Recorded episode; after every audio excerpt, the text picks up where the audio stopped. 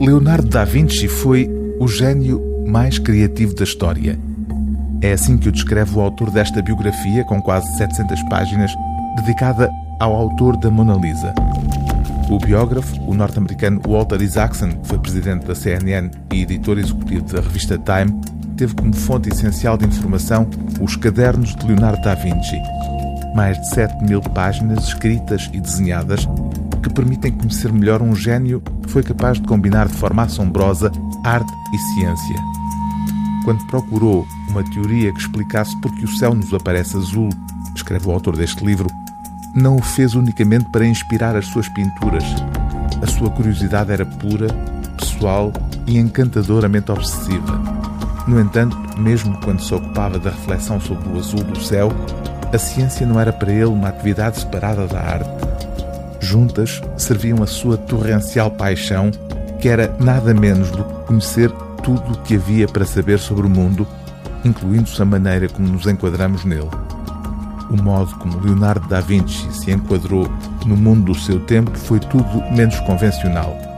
Nascido em meados do século XV, era, diz-nos esta biografia, filho ilegítimo de uma escrava chinesa, canhoto, homossexual e vegetariano.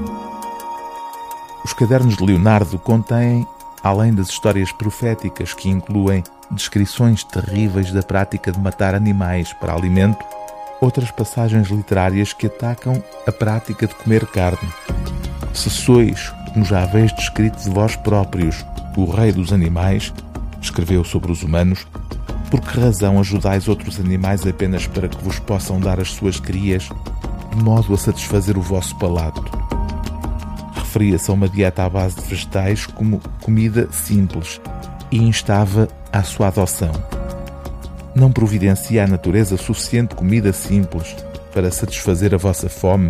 Ou, se não vos contentais com coisas simples, não podeis fazê-lo juntando essas comidas simples num número infinito de combinações? A sua argumentação para evitar a carne derivava de uma moralidade baseada na ciência Leonardo percebeu que os animais, ao contrário das plantas, podiam sentir dor. Os seus estudos levaram-no a acreditar que tal acontecia porque os animais tinham a capacidade de mover os seus corpos. A natureza deu sensibilidade à dor aos organismos vivos que têm o poder do movimento, de modo a preservar aquelas partes que poderiam ser destruídas pelo movimento, conjeturou. Nas plantas, a dor não é necessária.